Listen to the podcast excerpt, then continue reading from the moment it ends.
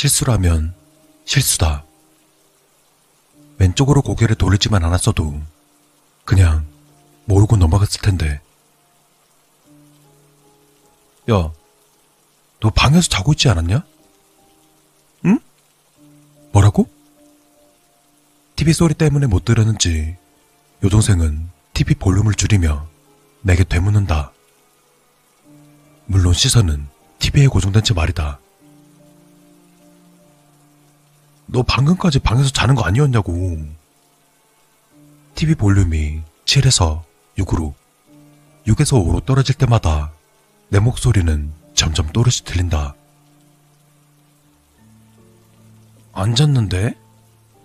아까부터 TV 보고 있었는데? 그래? 내가 잘못 봤나? 이상했다.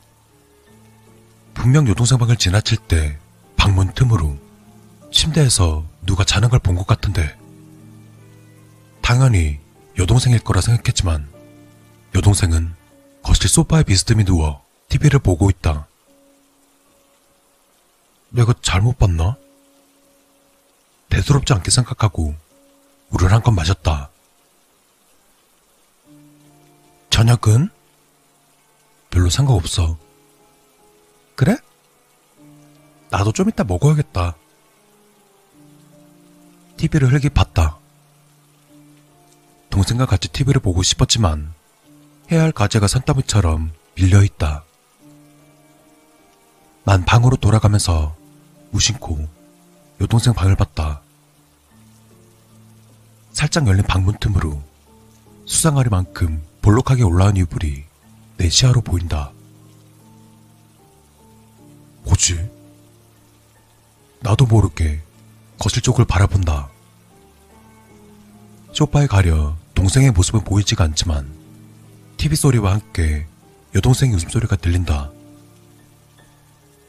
미간에 주름 잡힌다. 고개를 다시 돌려 볼록한 이불을 본다. 그리고 동생의 방 안으로 발을 한 걸음 내디뎠다. 방바닥은 차가웠다. 뭐, 얼음처럼 차갑다는 게 아니라 낯선 느낌으로 차가웠다. 차가운 바닥을 조심히 디디며 난 동생의 침대로 다가갔다. 침대 머리 앞에는 분명 머리가 놓여 있었다. 뭐야? 그리고 그 머리는 분명히 여동생의 머리다. 가까이 가서 확인해 보니 공이 잡고 있는 여동생의 얼굴이 보인다. 한동안 멍한 표정으로 그 얼굴을 바라봤다.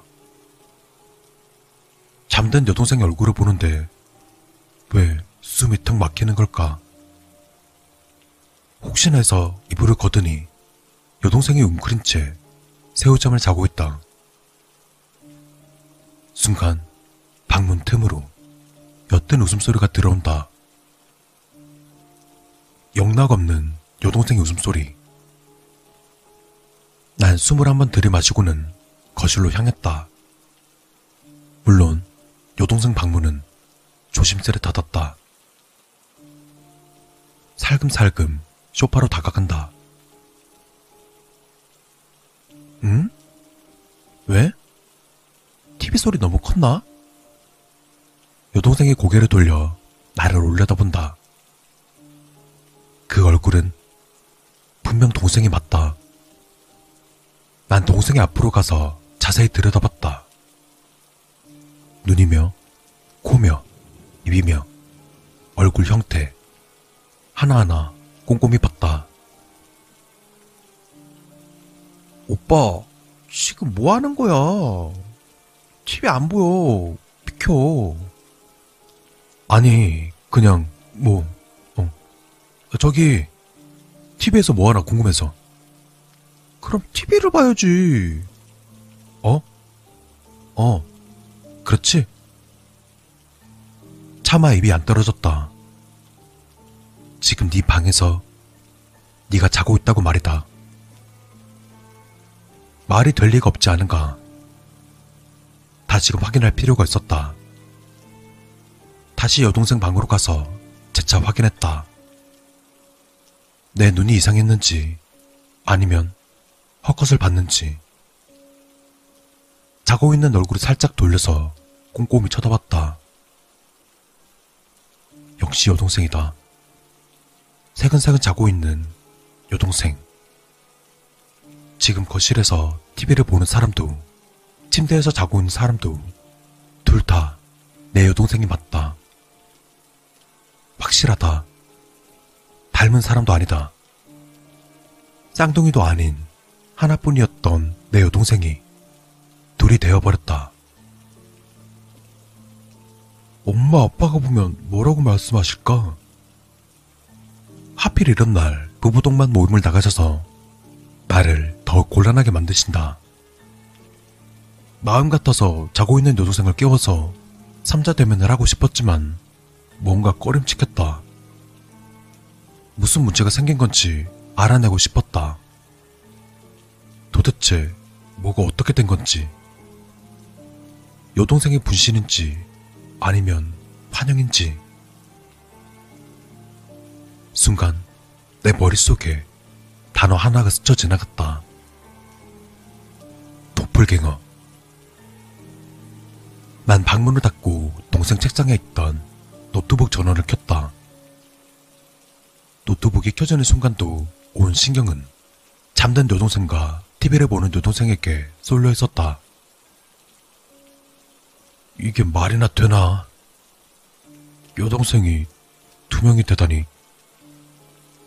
노트북 화면이 켜지고 바로 인터넷에 접속해서 도플갱어를 검색했다. 이중으로 돌아다니는 자, 분신, 복제, 또 하나의 자신. 이것저것 검색을 하다 뒷머리를 긁적였다. 내게 필요한 해답은 없었지만 결말은 뚜렷했다. 마주치면 죽음을 맞이한다. 정말 도플갱어가 맞나? 확실하진 않다.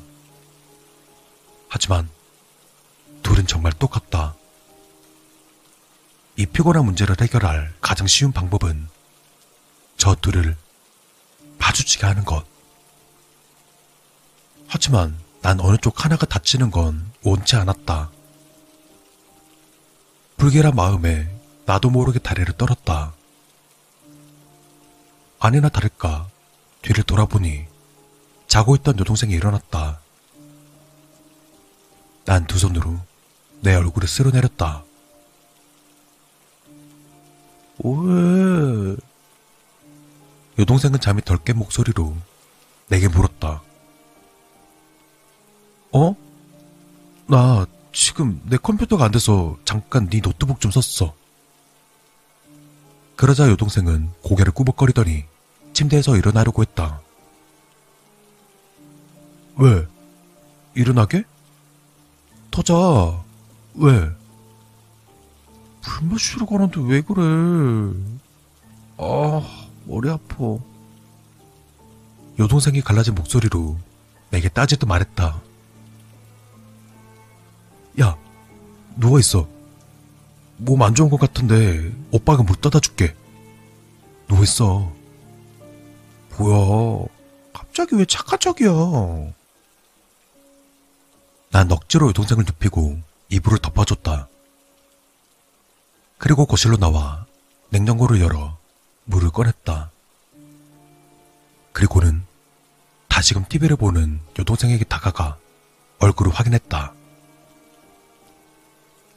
해석하게도 여동생이 맞다.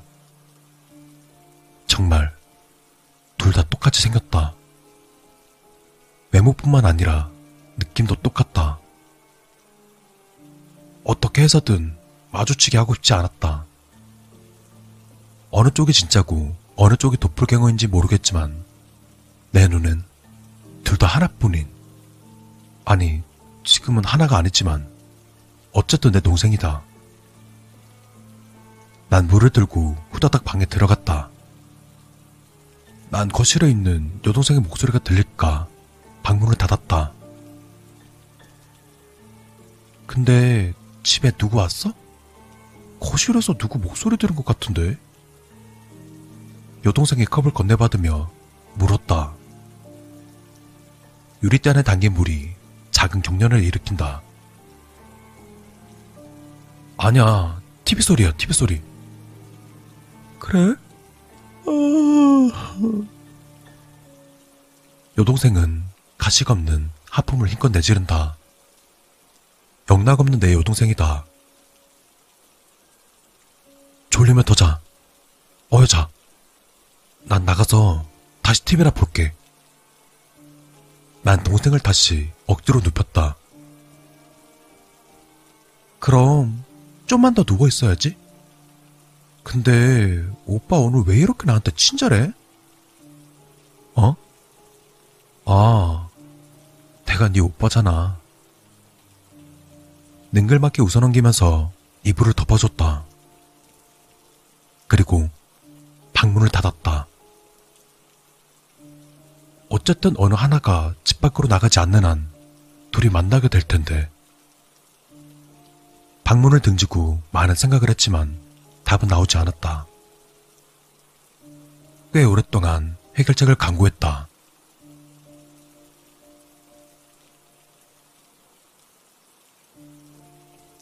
그냥 마주치게 할까?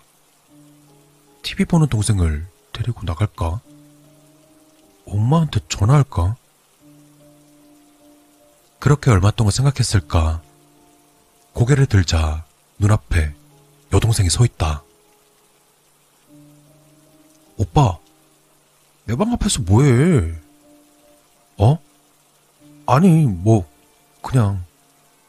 근데, 너 TV 더 안 봐? 무한도전 끝났어.